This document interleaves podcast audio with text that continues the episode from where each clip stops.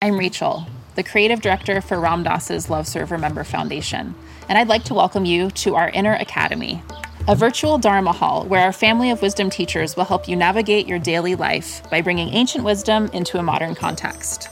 With over 200 hours of audio and video teachings, meditations, and practices from teachers like Ram Dass, Krishna Das, Sharon Salzberg, Jack Kornfield, Roshi Joan Halifax, Joseph Goldstein, and many more the Inner Academy is your core resource for finding balance, presence, and navigating the ups and downs of your daily life. The Inner Academy has guidance for every step of your journey. Choose from an annual or monthly membership and gain access to past and future courses, retreat replays, virtual community, and much more. If you've been familiar with Love Serve Remember Foundation for a while, you'll know that most of our offerings are given freely or on a sliding scale basis. So when you subscribe to the Inner Academy, you're paying it forward and bolstering our ability to continue creating accessible offerings for all in the future, as Ram Dass wished for us to do. Be here now and start your journey with Ram Dass's Inner Academy today. For more, visit ramdass.org forward slash inner academy. Teaching meditation can be a deeply rewarding experience. Help others improve their mental and emotional well being reduce stress, improve focus, increase self awareness and self regulation, all while deepening your own practice and understanding. Join acclaimed author, Buddhist teacher, and Emmy Award winning musician David Nichtern on Tuesday, May 28th at 6 p.m. Eastern Time for a free online discussion on teaching meditation in Dharma Moon's renowned mindfulness meditation teacher training program. Get certified by Dharma Moon to teach meditation lead group practice sessions, and work with individual students. Visit dharmamoon.com slash be here now for more info and to reserve your spot for the free online event with David Nichtern on May 28th. Worried about letting someone else pick out the perfect avocado for your perfect impress them on the third date guacamole? Well, good thing Instacart shoppers are as picky as you are they find ripe avocados like it's their guac on the line. They are milk expiration date detectives. They bag eggs like the 12 precious pieces of cargo they are. So let Instacart shoppers overthink your groceries so that you can overthink what you'll wear on that third date. Download the Instacart app today to get free delivery on your first three orders while supplies last. Minimum $10 per order. Additional terms apply.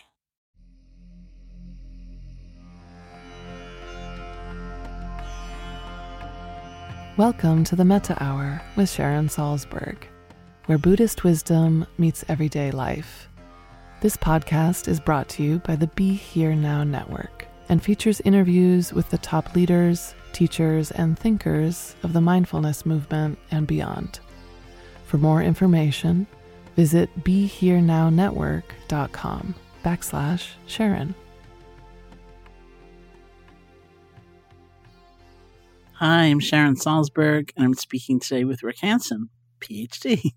Rick is a psychologist, senior fellow of the Greater Good Science Center at UC Berkeley, and New York Times bestselling author.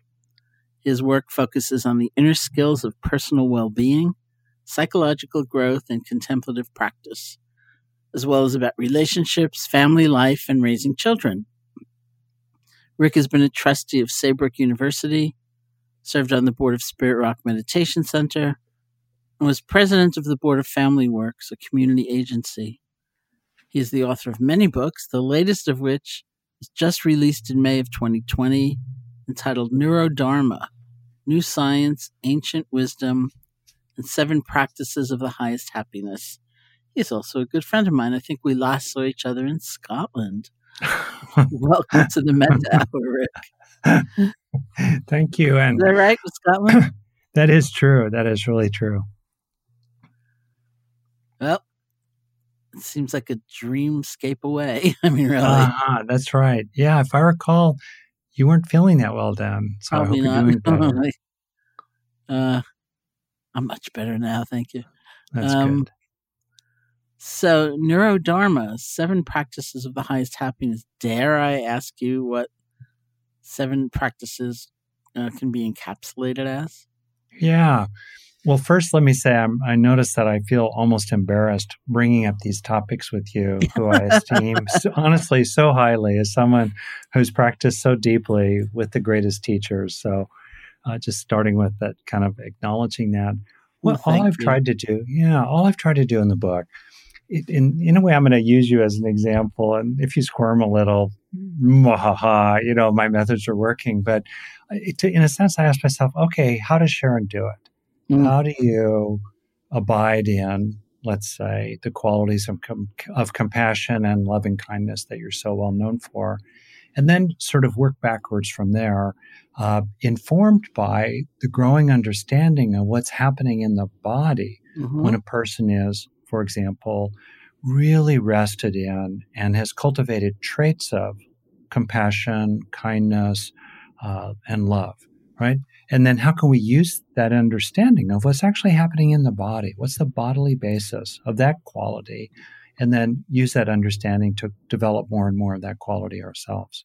So that's the general approach. And when I, this book for me is really quite a culmination. I've been meditating since 1974 in my own way, sort of, you know, I've been at it. And I see in people who are really far along in practice the perfection, if you will, the, of these seven qualities of steadiness, lovingness, fullness, which is a way of talking about um, equanimity and well being together, contentment in a word. So, steadiness, lovingness, and fullness, you see those really developed.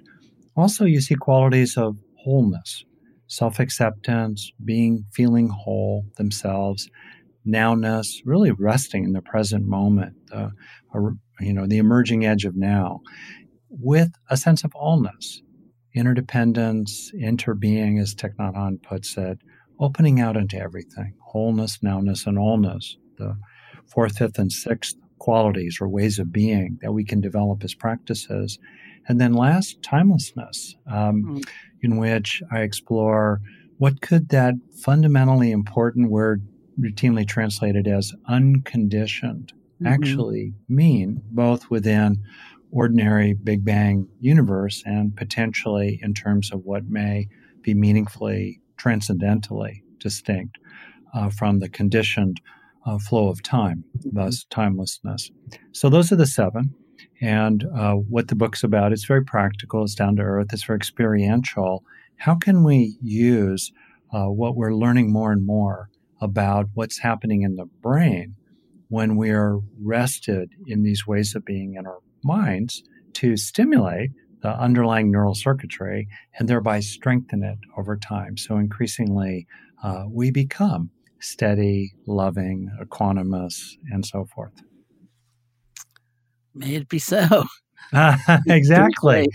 That's exactly. So there's a part of the book that's super aspirational. I mean, uh-huh. like how audacious, right? Like, yeah, come on, yeah. let's reverse engineer enlightenment. On mm-hmm. the one mm-hmm. hand, while for me being very respectful of the mysteries and mm-hmm. the, and also the possibilities. Why why not go for it? And meanwhile, appreciate that in the time of Corona, right? We're yeah, talking with each other, and you know these qualities that you see really developed in people very far along are so useful in the trenches of everyday life. So that's what that book's about. That's fantastic. I mean, it's strange timing in a way to have a book released, but it's incredible timing too because it sounds so pertinent to what people are, yeah. are really yearning for now.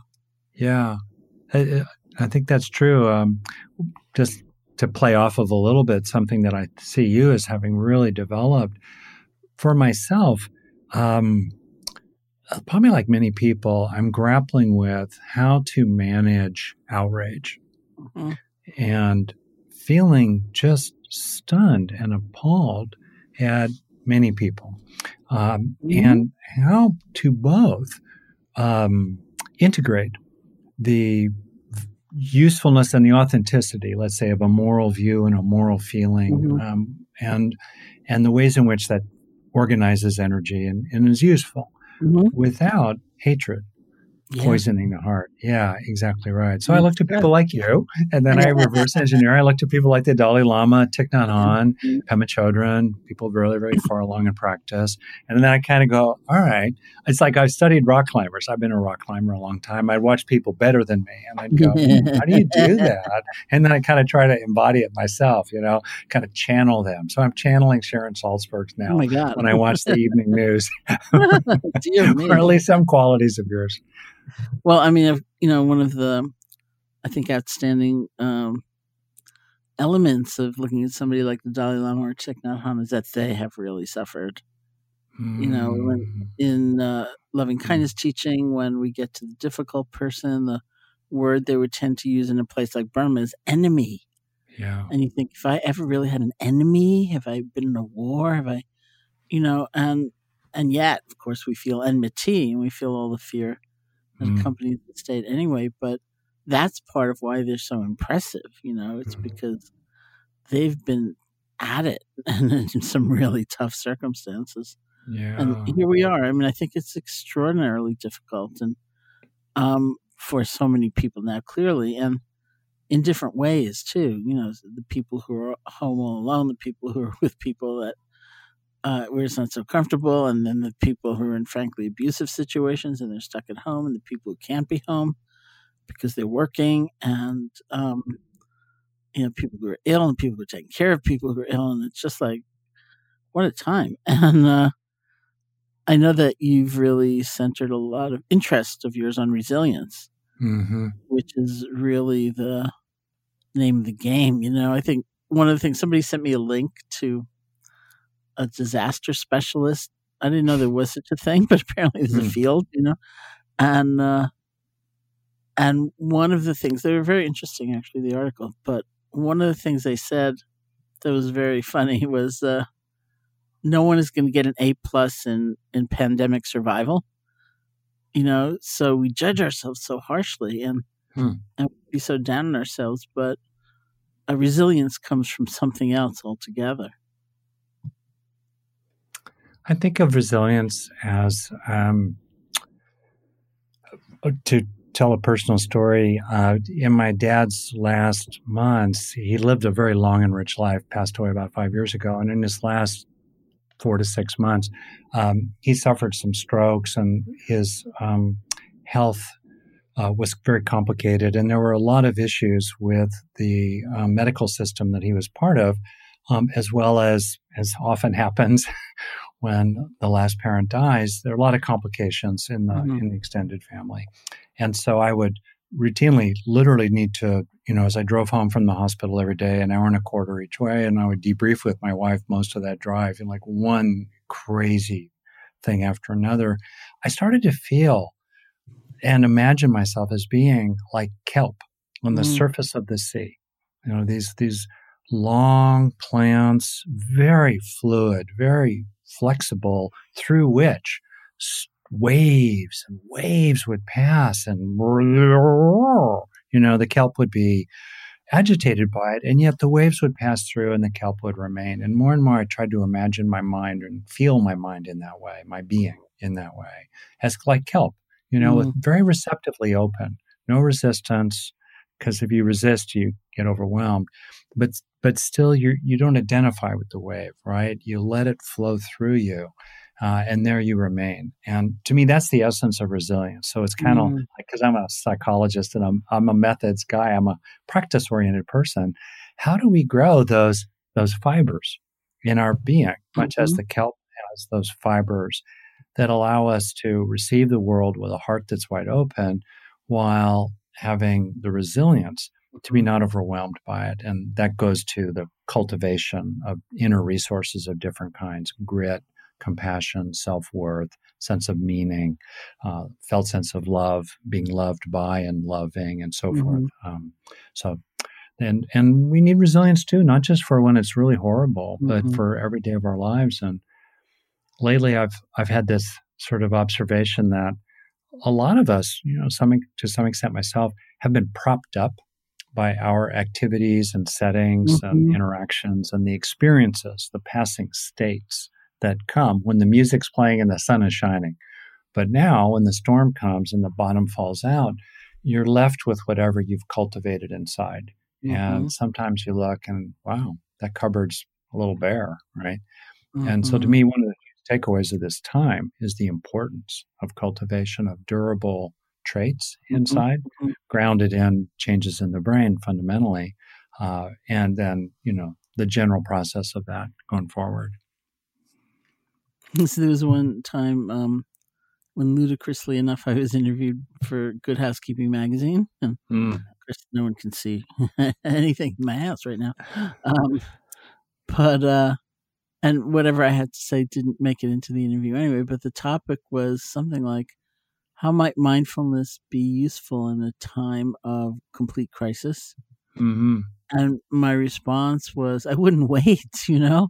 Yeah, exactly. Like, why wait? Mm, you know, it's yeah. ordinary day by day exercises every day that really strengthen us. But of course, a lot of people do wait. And even so, I think something supportive and really very useful can come out of taking on a practice. It's just, it's like harder, you know, like mm. we're so beset with anxiety and sadness and so many things going on it's not impossible by any means. I think it could be really useful, but I feel grateful for the many years, you know, like mm-hmm. just day by day, uh, yeah. putting some time in. Mm. Can I ask you a question? Yeah. So, if you um, see something on the news or you hear yeah. something yeah. that out, outrages you, let's say, or yeah. Do you mind saying kind of how you practice with that? No, no, I'm, I'm happy to. I was I was thinking about that.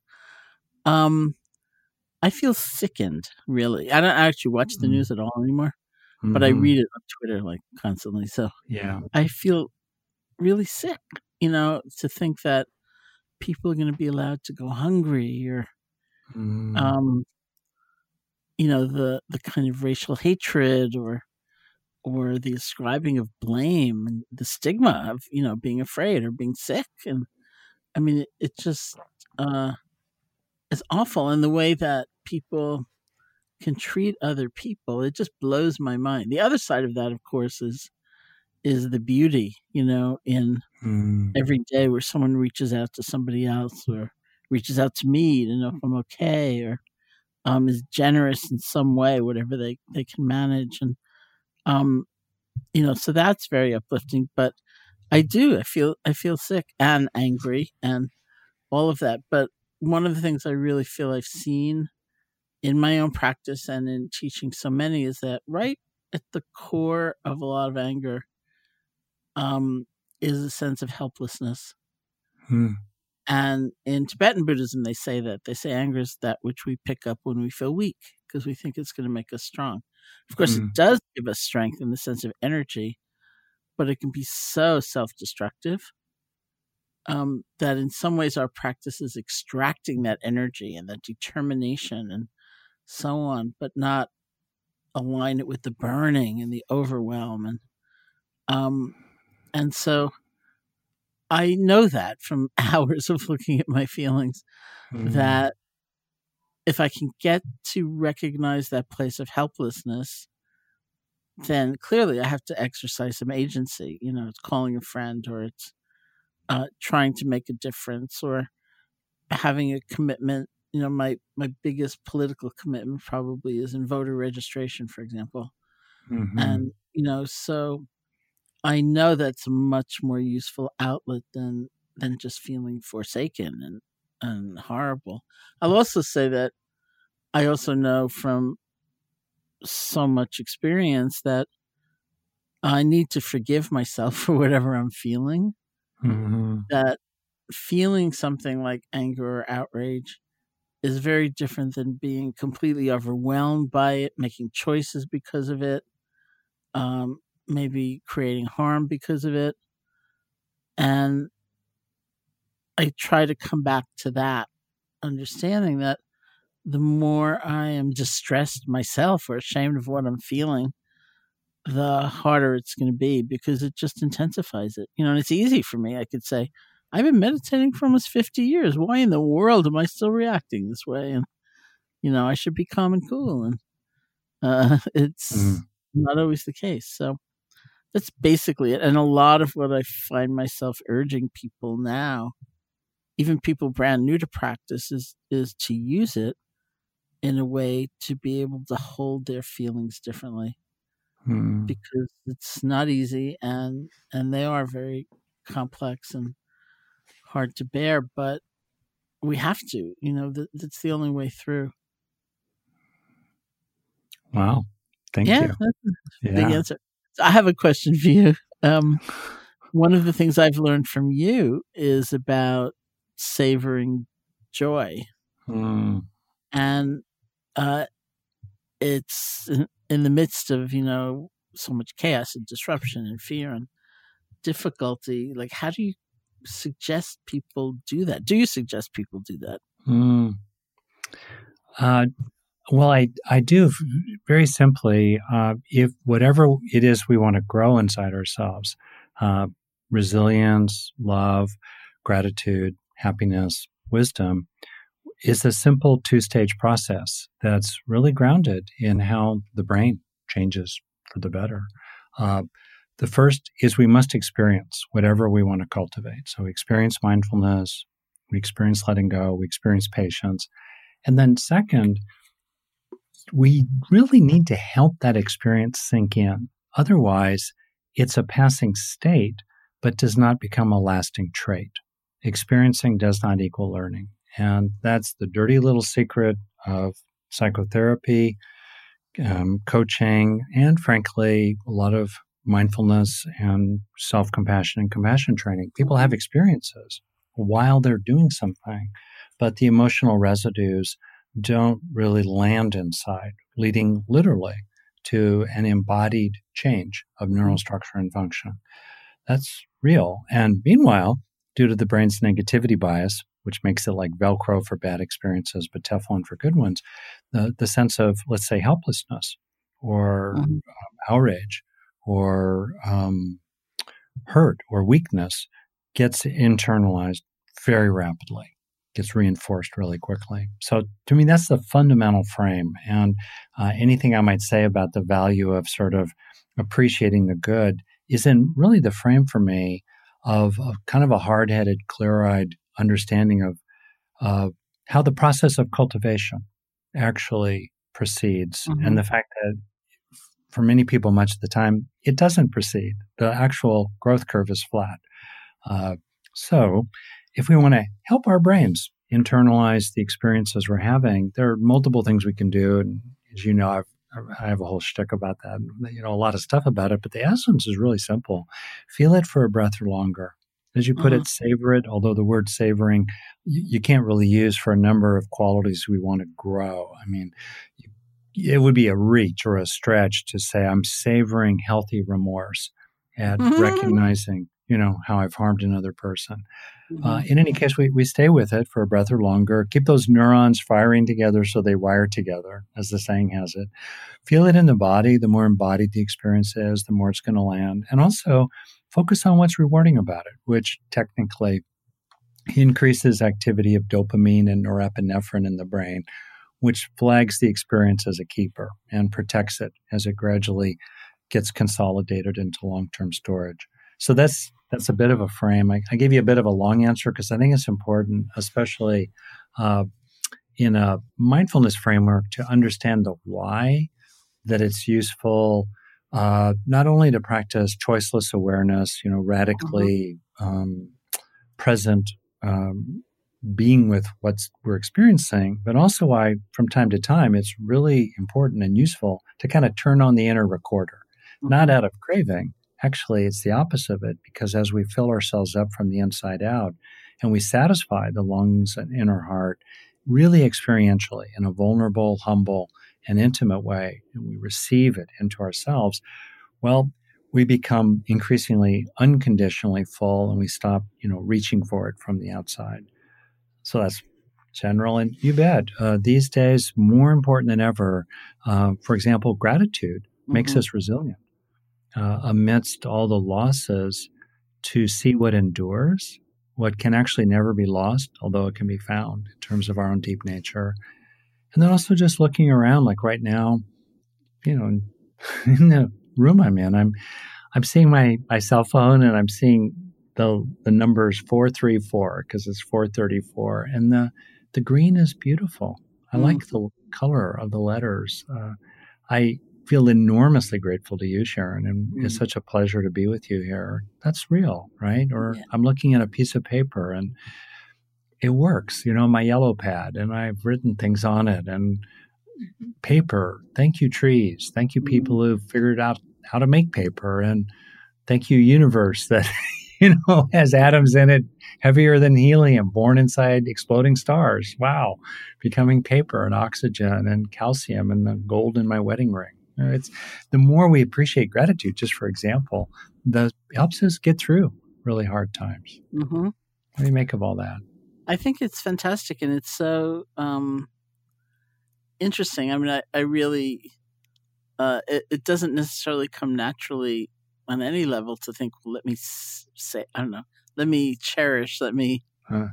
you know, stay with the state because it sounds selfish or self absorbed or um, something like that. But of course, it's not because if yeah. we don't have some sense of inner resource, we can't meet suffering in any way. And so um, it seems critical to really just keep cultivating it. And I, that disaster specialist article that I was mm-hmm. reading, that I was sent, he talked a lot about gratitude, which mm-hmm. was just fascinating. And I think there's recently been some studies on gratitude reflections. You know, think of let's say three things yeah. a day you have to be grateful for and because the um i think the common or conventional view is that it makes you kind of stupid you know like oh, exactly. happy yeah. for crumbs you know and like never standing up for yourself and but i i gather the research which i haven't really looked at but just know it exists is really showing the opposite.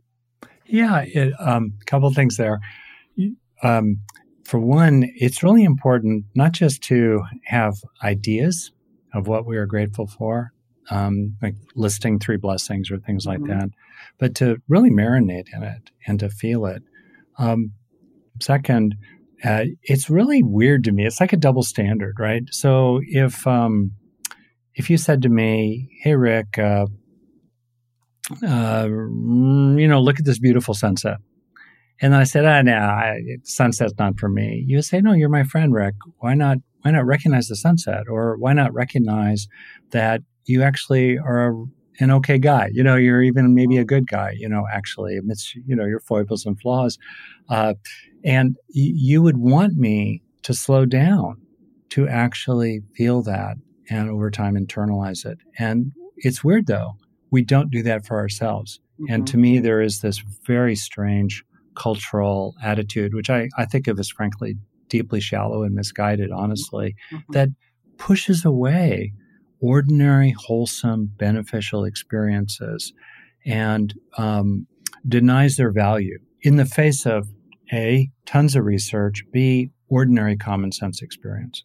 You know, as, as people, Barbara Fredrickson, for example, mm-hmm. has done a lot of research on positive emotions uh, of all kinds, uh, including love and secure attachment and gratitude and uh, a sense of beauty or awe. And there's so much research that shows that emotionally positive experiences uh, and the um, cultivation of emotionally positive traits, the cultivation of trait positive mood, trait self worth, right? trait um, feeling of um, gratitude, let's say, that the cultivation of that makes people tougher, makes them less like a chump, makes them less willing to be pushed around by jerks. It, it makes them more um, capable of healthy entitlement, of feeling like their needs really matter too here, just as much as anyone else's do.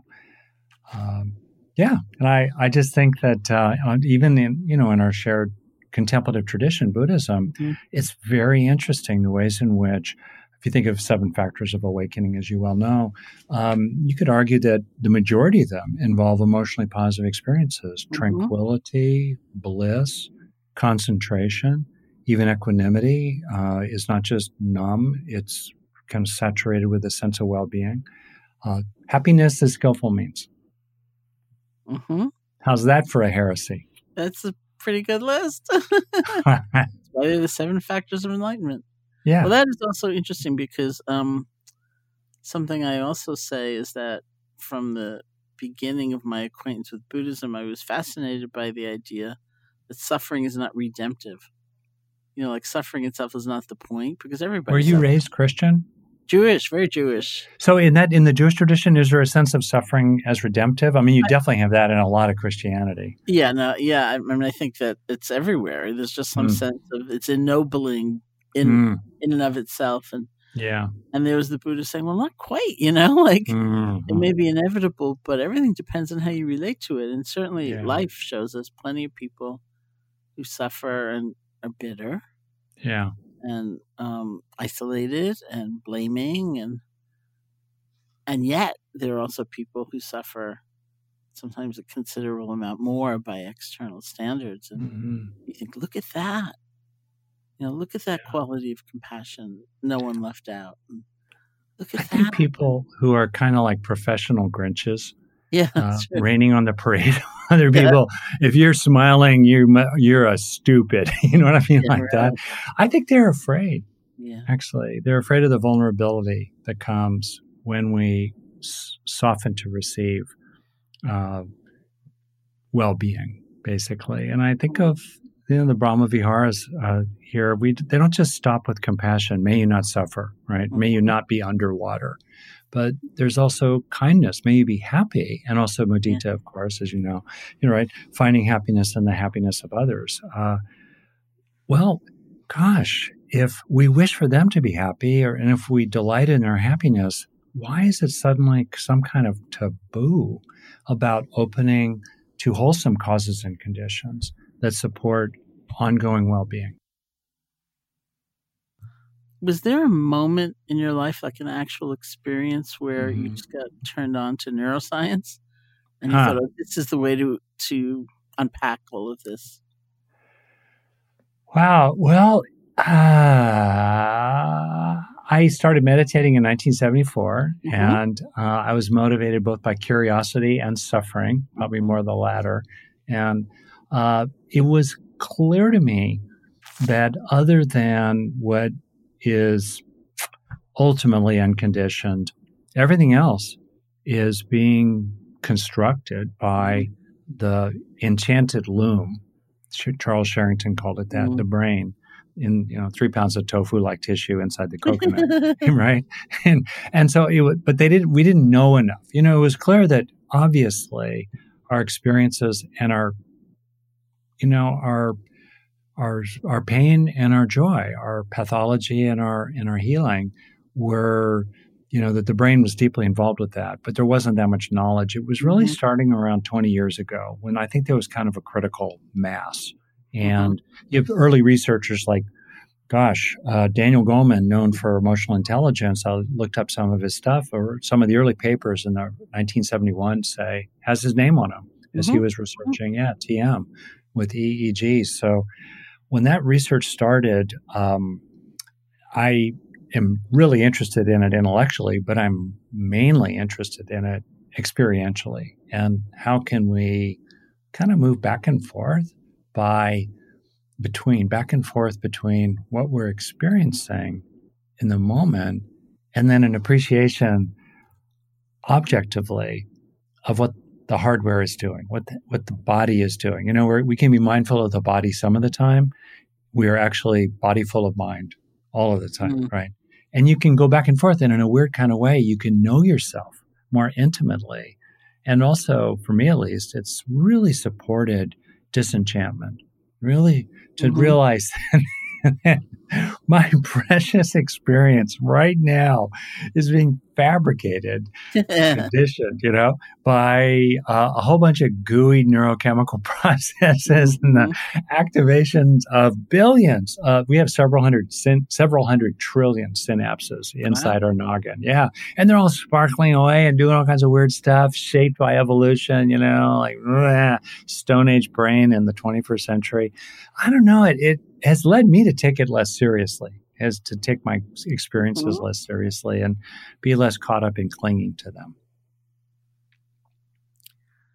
Wow, because you know it's um, well, of course, it is the language of our time as well, and and Yeah. lends a kind of power and authenticity in the eyes of many Yeah. to to these practices. And I think one thing it also points to is is well, you'd call it the embodied nature Mhm. of our understandings and our insights and our realizations and like everything in this culture we can hold everything like as an abstraction yeah. and it's it's just that much more removed than Yeah. than is reasonable Yeah. and i wonder if you could talk a little bit about um because i actually quote you and i'm not sure i quote you correctly uh, about research into self-compassion as being um, a, a strong engine for change or for learning compared to like harshness and stress. Oh, yeah. Actually, Kristin Neff and others have found that uh, people who are peak performers over the long haul um, usually have a, uh, they're more motivated by self guidance and Mhm. self compassion than they are by self criticism. And one reason for that is that uh, they're more willing to take risks. Uh, Mhm. And um, because they're not going to kill themselves, they're not going to beat themselves up horribly if they don't succeed at something. Uh, there's a lot of wear and tear. We take on a lot of excess damage when we are sort of pounding on ourselves along the way. On the other hand, if you have an internalized sense of, I call it the caring committee. Uh, you, you know, there's these sort of like beings or energies or voices inside. Uh, you're on my caring committee, and along with Gandalf and a few rock climbing guides I've had, you know, and they're kind of tough minded but kind way. Quit whining, Hanson, and start climbing, you know, kind of like that. and you know, again, you know, like I, all kinds of characters are there for me in my caring committee. Uh, the more we have that kind of internalized caring committee, uh, rather than this sort of harsh, Kafkaesque beating us up, Mhm. big figures, "Meh, bad boy, bad girl, bad person, blah, blah. You know, the more willing we are to, to reach and, and recover faster if we fail, if it doesn't go Mhm. well. Also, uh, the more we have positive emotion, we tend to widen our view, and people are more um, likely to use creative solutions to problems when they're happy than when they're anxious or angry. That's pretty cool. It's beautiful. Because so many times, of course, if I teach about self compassion in any way, somebody raises their hand and says, "Well, that's just laziness." You know, that's Yeah. it's not having high standards uh, for yourself. But of course, it's and that's when I quote you.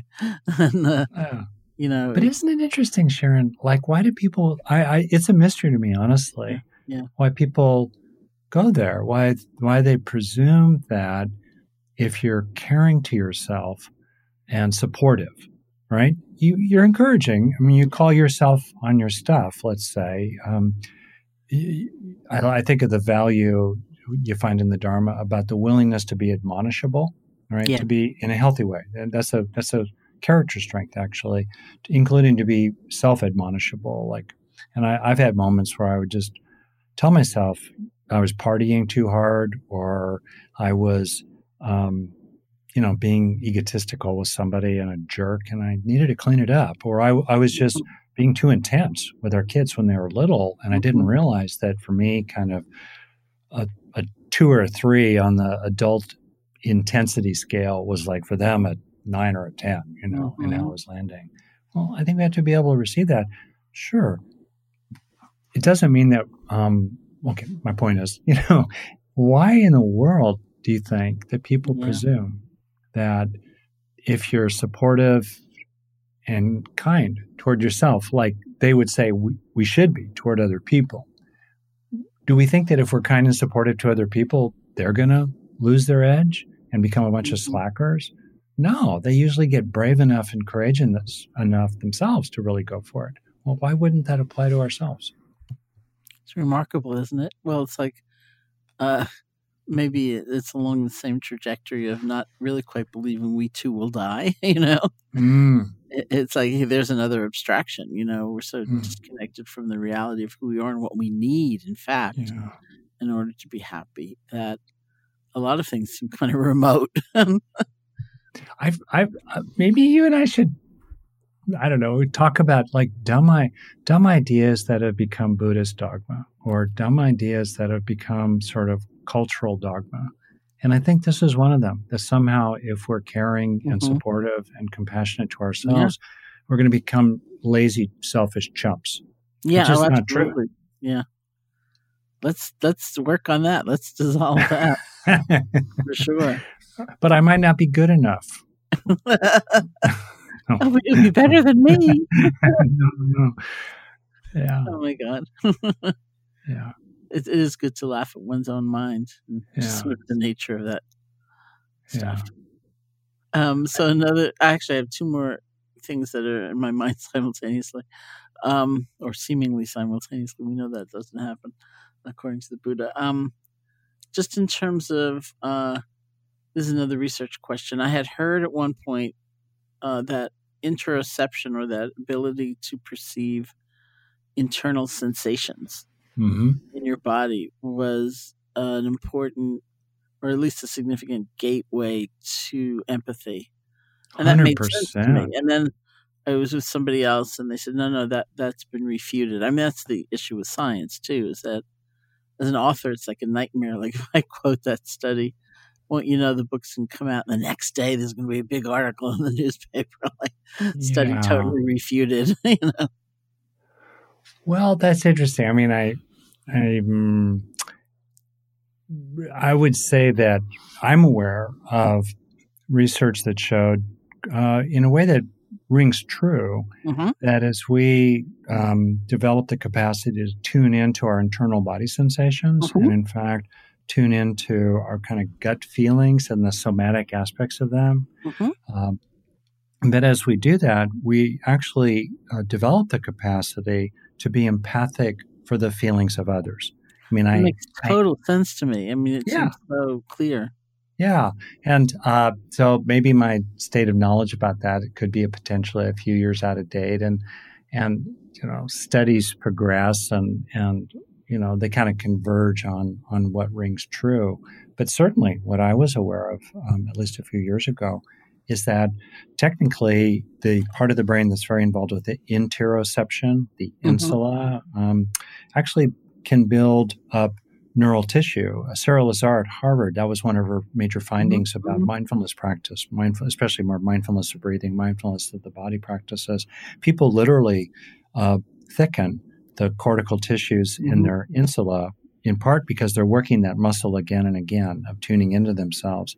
And then I've seen other research, I, I quoted it, I guess, in Buddha's Brain, so maybe it's a little old, but in, in which as people increase uh, their interoceptive awareness and literally in proportion to the uh, you know thickening as it were mm-hmm. neurologically mm-hmm. of that part of the brain they become more capable of being empathic toward others and that certainly has been very true for me, you know, mm. as a longtime therapist and longtime husband, 38 years. uh, yeah.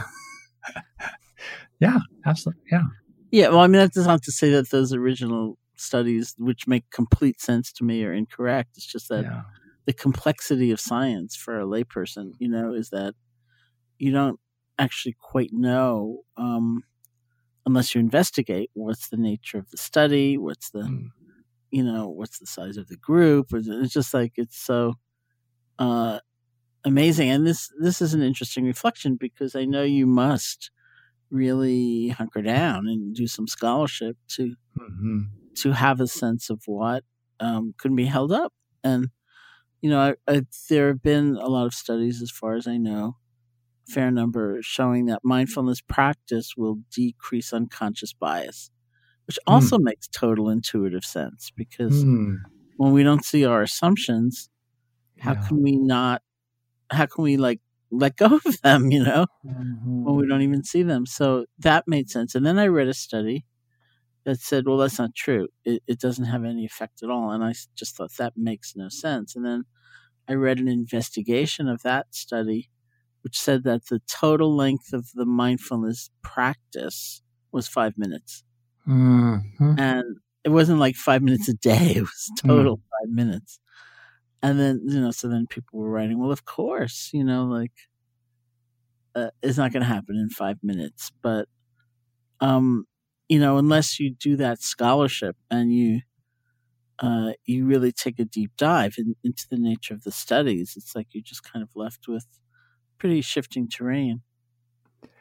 Yeah, I that's I'm glad you brought that up. I mean, there's so much about this, like science, the secular religion of our age, and also it, um, I reflect on this myself about pitfalls in bringing anything scientific into deep practice, uh, in, including careerism. Right? You know, you you want to sell. A, I've thought about running an experiment, a scientific experiment, in which basically car sales p- people, um, you know, do or do not wear a white lab coat while they're trying to sell cars.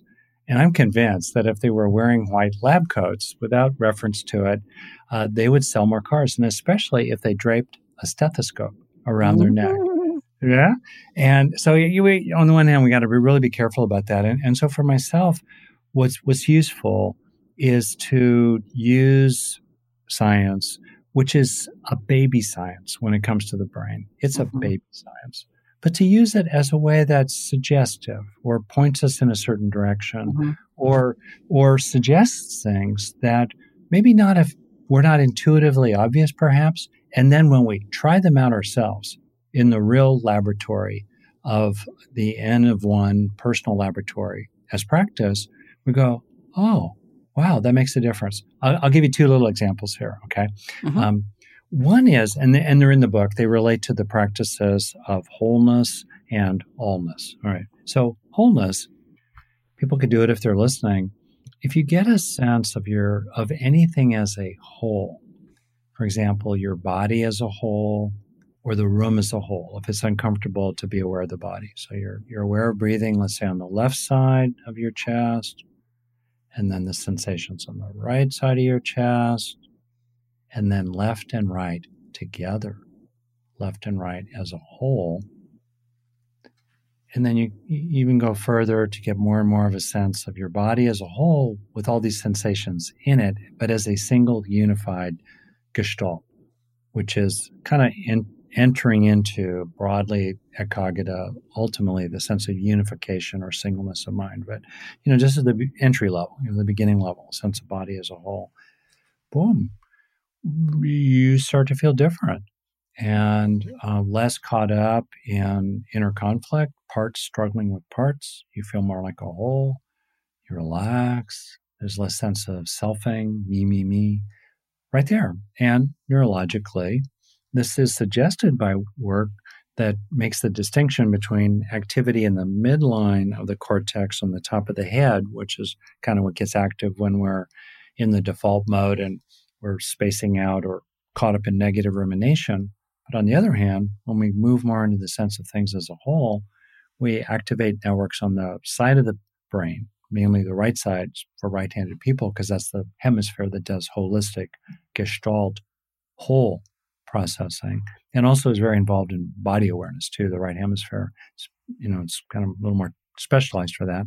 So when we drop into the sense of our body as a whole oof we quiet that midline area quiet activity in the default mode move more into the present moment less mental time travel less sense of self just by taking half a minute to get that sense of the body as a whole.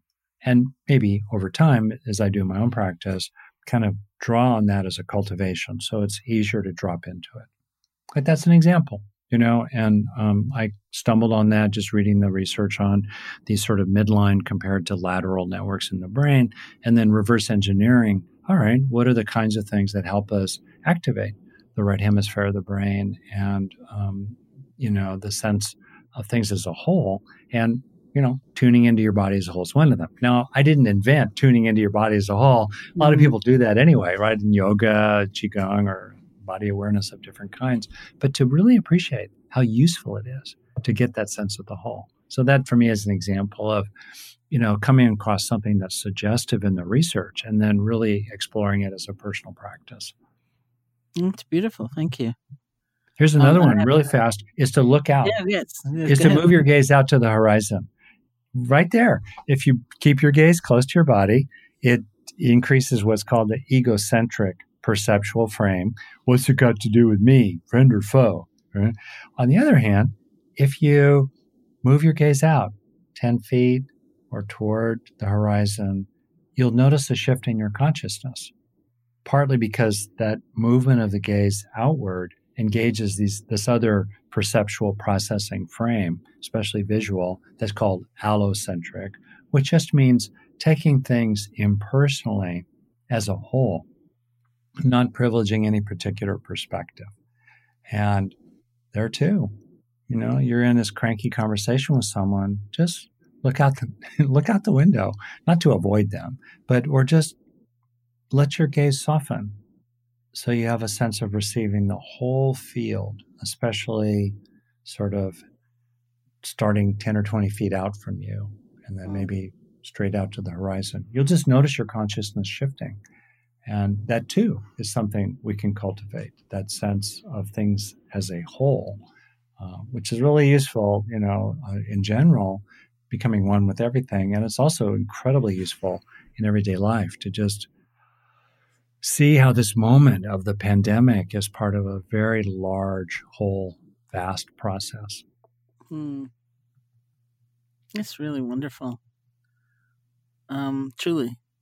And I have mm. one last question, and then I'm going to ask you if you would lead us in a, a meditation practice. Well, you yeah. kind of just did, actually, a few yeah. of them. But um, one of the things clearly that people are experiencing a lot is loneliness, and they seem mm-hmm. to have mm-hmm. been for some time. And uh, there is uh, often a claim that there's like an epidemic of loneliness mm. in, well, actually around the world, in different places in the world. And and for me, it's like I've been teaching so much in this this current time, and a lot of what I talk about is connection. And and I say I know it looks strange, but if you meditate, which looks like a completely solitary activity, you actually get a much deeper sense of connection, not only to mm. yourself, but to others. And I wondered if you could just say something about that.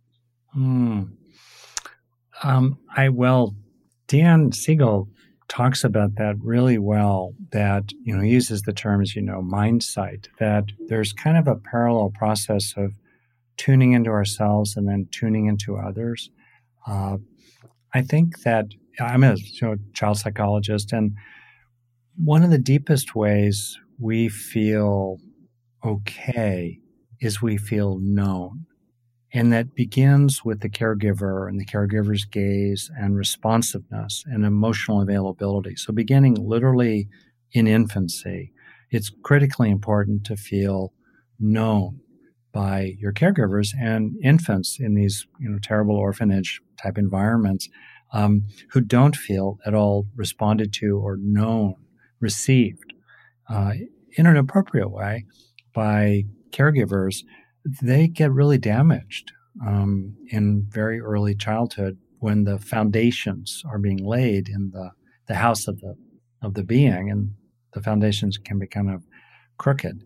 So I think that one thing that happens is that when we know ourselves, which is more of a capacity that starts coming online uh, as we you know move through our third and fourth and fifth birthdays and then really really can develop further in adulthood i suspect that there's a parallel process uh, in knowing ourselves that's right there's no study on this that I know, but that the circuitry, as it were, that's involved in feeling known by others mm-hmm. is also engaged when we give ourselves the gift of, of really accepting and opening into and, and allowing, you know, our, our whole being. I, I suspect. And also, I suspect too that um, we become softer as we mm-hmm. give ourselves that self knowing. Um, I could feel it just talking about it here. And in that softness, there's more of a receptivity to others, which would tend to help us have more of a sense of connection with others. And the, if I could, just if it's okay, I'll say this one more thing. Yeah, being able to, yeah, being able to call up the felt sense. Antonio Damasio coined this term somatic marker um, kind of broadly, the felt sense in the body. Felt sense, I think, is from Eugene Gendlin and focusing, but it's this felt sense in the body of being cared about, right? If children don't have opportunities to internalize that felt sense of the of the good enough parent, you know, not perfect, but quote unquote good enough. Um, if if we don't internalize that, and for me, it was the thin soup as a kid. Uh, so I've had to work a lot on in adulthood, um, internalizing healthy social supplies um, to gradually fill that really huge hole in my own heart. Um, over time, whether we do it, you know, rehabilitatively in adulthood or whether we, we had the kind of childhood my wife had, you know, she, she doesn't understand neurotic people like me, you know, because she had a really good childhood. Anyway, uh, you know, we internalize the felt sense of our caring committee, of those who love us, of those who, as Mr. Rogers put it in his Emmy Award talk, people who loved us into being. And being able to access the felt sense of, of having friends and, and being befriended, the emotional memory of that is really important. It's really important. It's more important at this time than ever. And if we don't have that strong sense, we can still grow it. We can look for every little opportunity in which we actually are connected in a healthy way with someone else, one way or another, seen, appreciated, liked, even loved, and then really slow it down and turn on the inner recorder because that's gold. That's the nutrient that you're hungry for to really take it in. Also, pull up the memory of the felt sense of being cared about.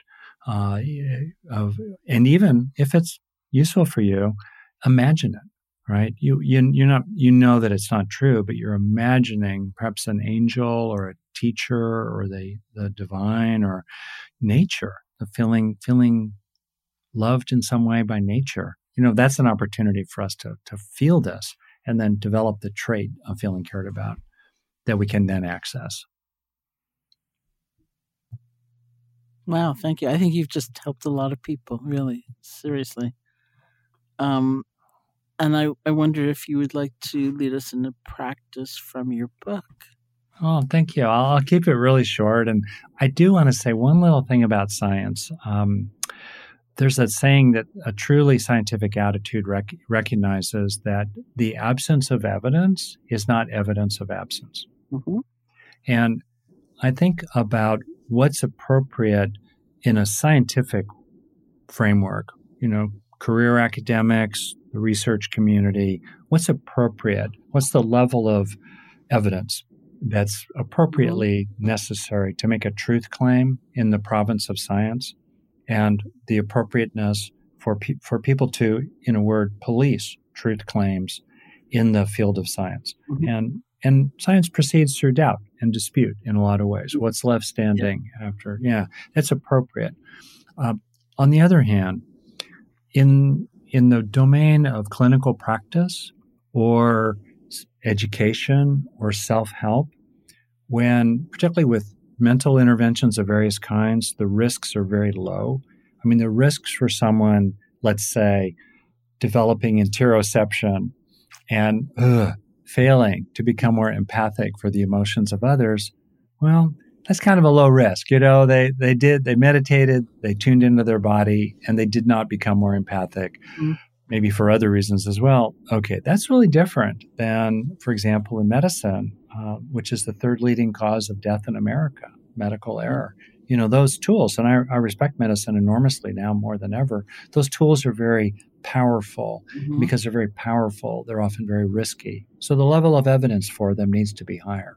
But in the general domain that you and I are in, if there's a study that's published in a peer reviewed journal that was done reasonably well and suggests some interesting things that are low risk for people to uh, to try, and mm-hmm. then in their own experience see if they help. Maybe um, I think that's perfectly fine. And I think sometimes what people do, unfortunately, who are used to policing truth claims in the scientific world, they bring that same criticism and skepticism and nah, nah, nah, frankly, mm-hmm. uh, into domains that they're not, they don't have expertise in.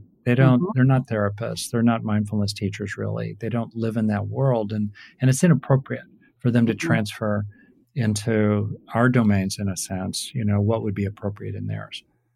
Well, I just know what a tricky world it is. So I really appreciate your level of scholarship and I don't know what else to call it, you know, uh, you know, care and in, uh, in being able to present what will actually be very reassuring to people.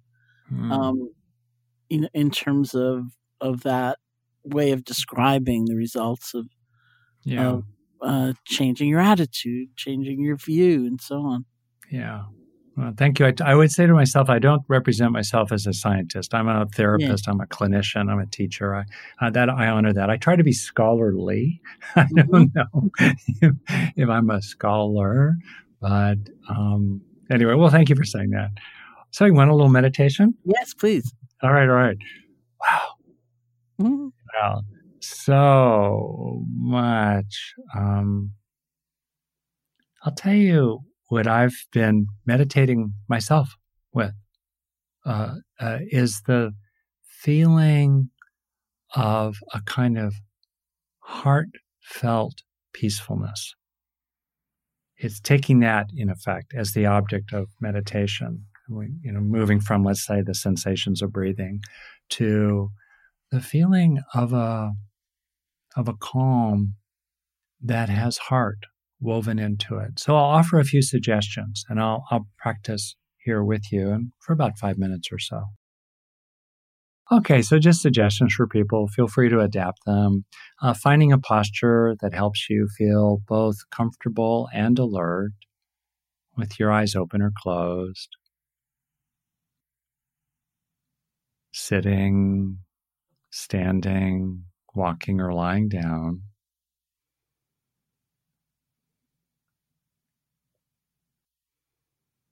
To begin, I'm doing this practice lately. I call it three breaths. It'll take a little more than three breaths for me to describe it. In the first breath, being aware of your body as you breathe and being aware of your, your te- torso, your chest as a whole, as you take the first breath.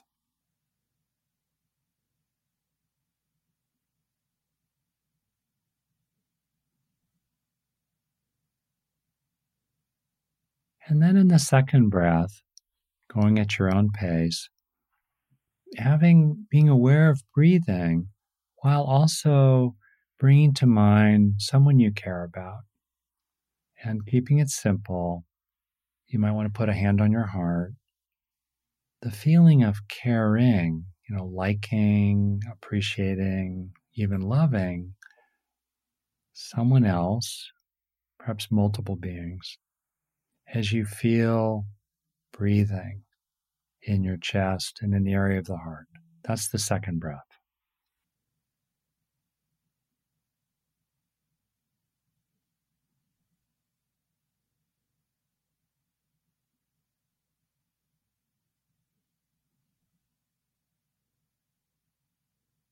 And then in the third breath, as you feel breathing in your torso, maybe centered in the heart, bring to mind someone who cares about you. Keeping it simple, just the feeling of being with someone who cares about you, who likes you, your friend. Maybe a group of people, could be your dog, could be a, a benefactor, a teacher, someone who cares about you while you Feel breathing in your chest.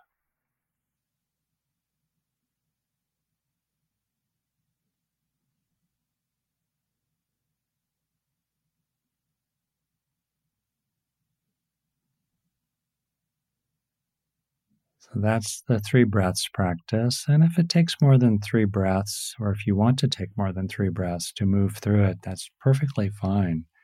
Uh, it's striking to me that just three breaths can actually make quite a difference. And then on this foundation, I'll be quiet for some moments here as you allow yourself to, to ease, maybe take some long exhalations. That'll help to slow the heart rate. Letting go of tension in the body and calming.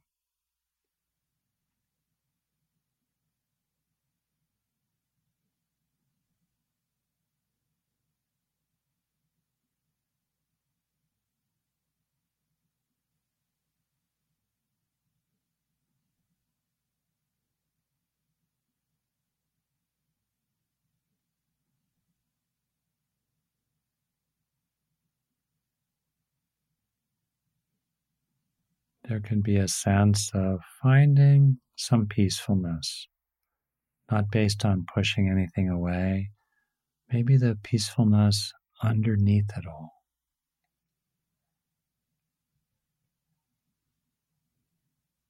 Or perhaps a sense of calm strength.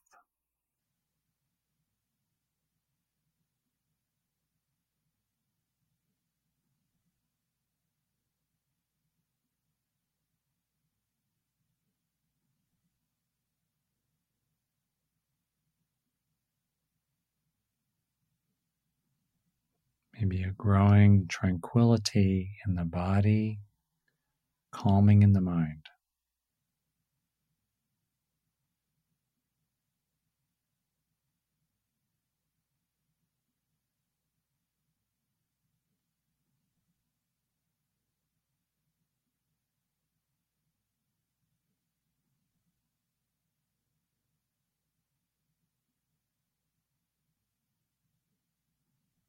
And then in the last few minutes here, if you like, it's interesting to explore opening to gently a heartfeltness, a warm heartedness amidst the calming, amidst the peacefulness.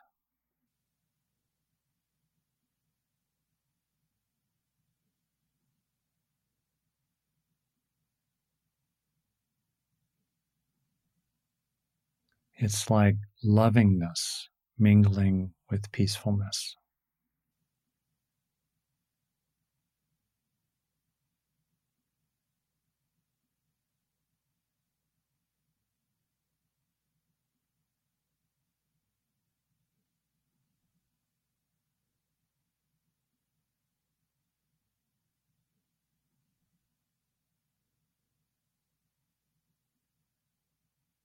Open heartedness and calm.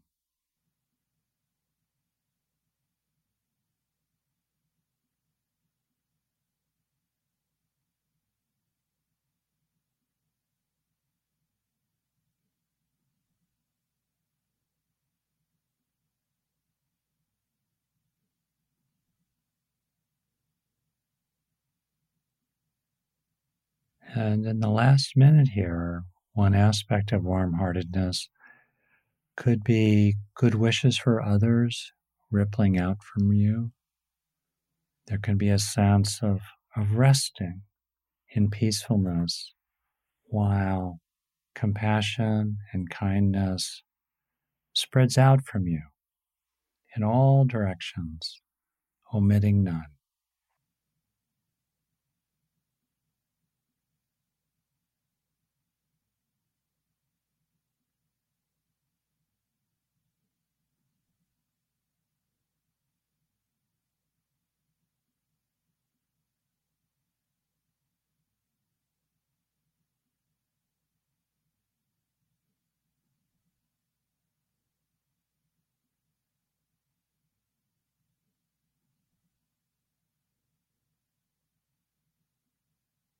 Okay, and then finishing up the last couple breaths here.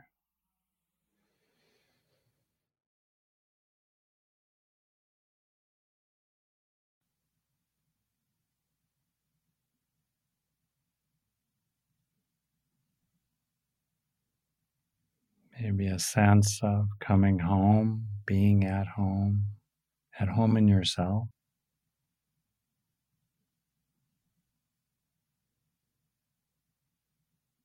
Okay. That was the meditation. Well, thank you so much. This is great. Well, thank you. And of course, as you well know, it's fine to keep being meditative as we come out of a meditation. Yeah. Yeah. yeah. Thank you so much for joining me. And, um, and thank you all for, for joining us together. And to learn more about Rick's work, you can visit his website, which is www.rickhanson.net. So that's R I C K H A N S O N dot net. And I highly recommend getting yourself a copy of his new book, Neurodharma, which is a great title, which is available in hardcover, ebook, and audiobook in all the places that books are sold. Thank you so much for listening. This has been the Metta Hour podcast from the Be Here Now Network. May you be safe, may you be healthy, may you be happy, and may you live with ease. Hey, folks, thanks for listening. To learn more about Sharon and her ongoing teaching schedule, as well as online courses and a free guided meditation, check out her website at sharonsalzberg.com.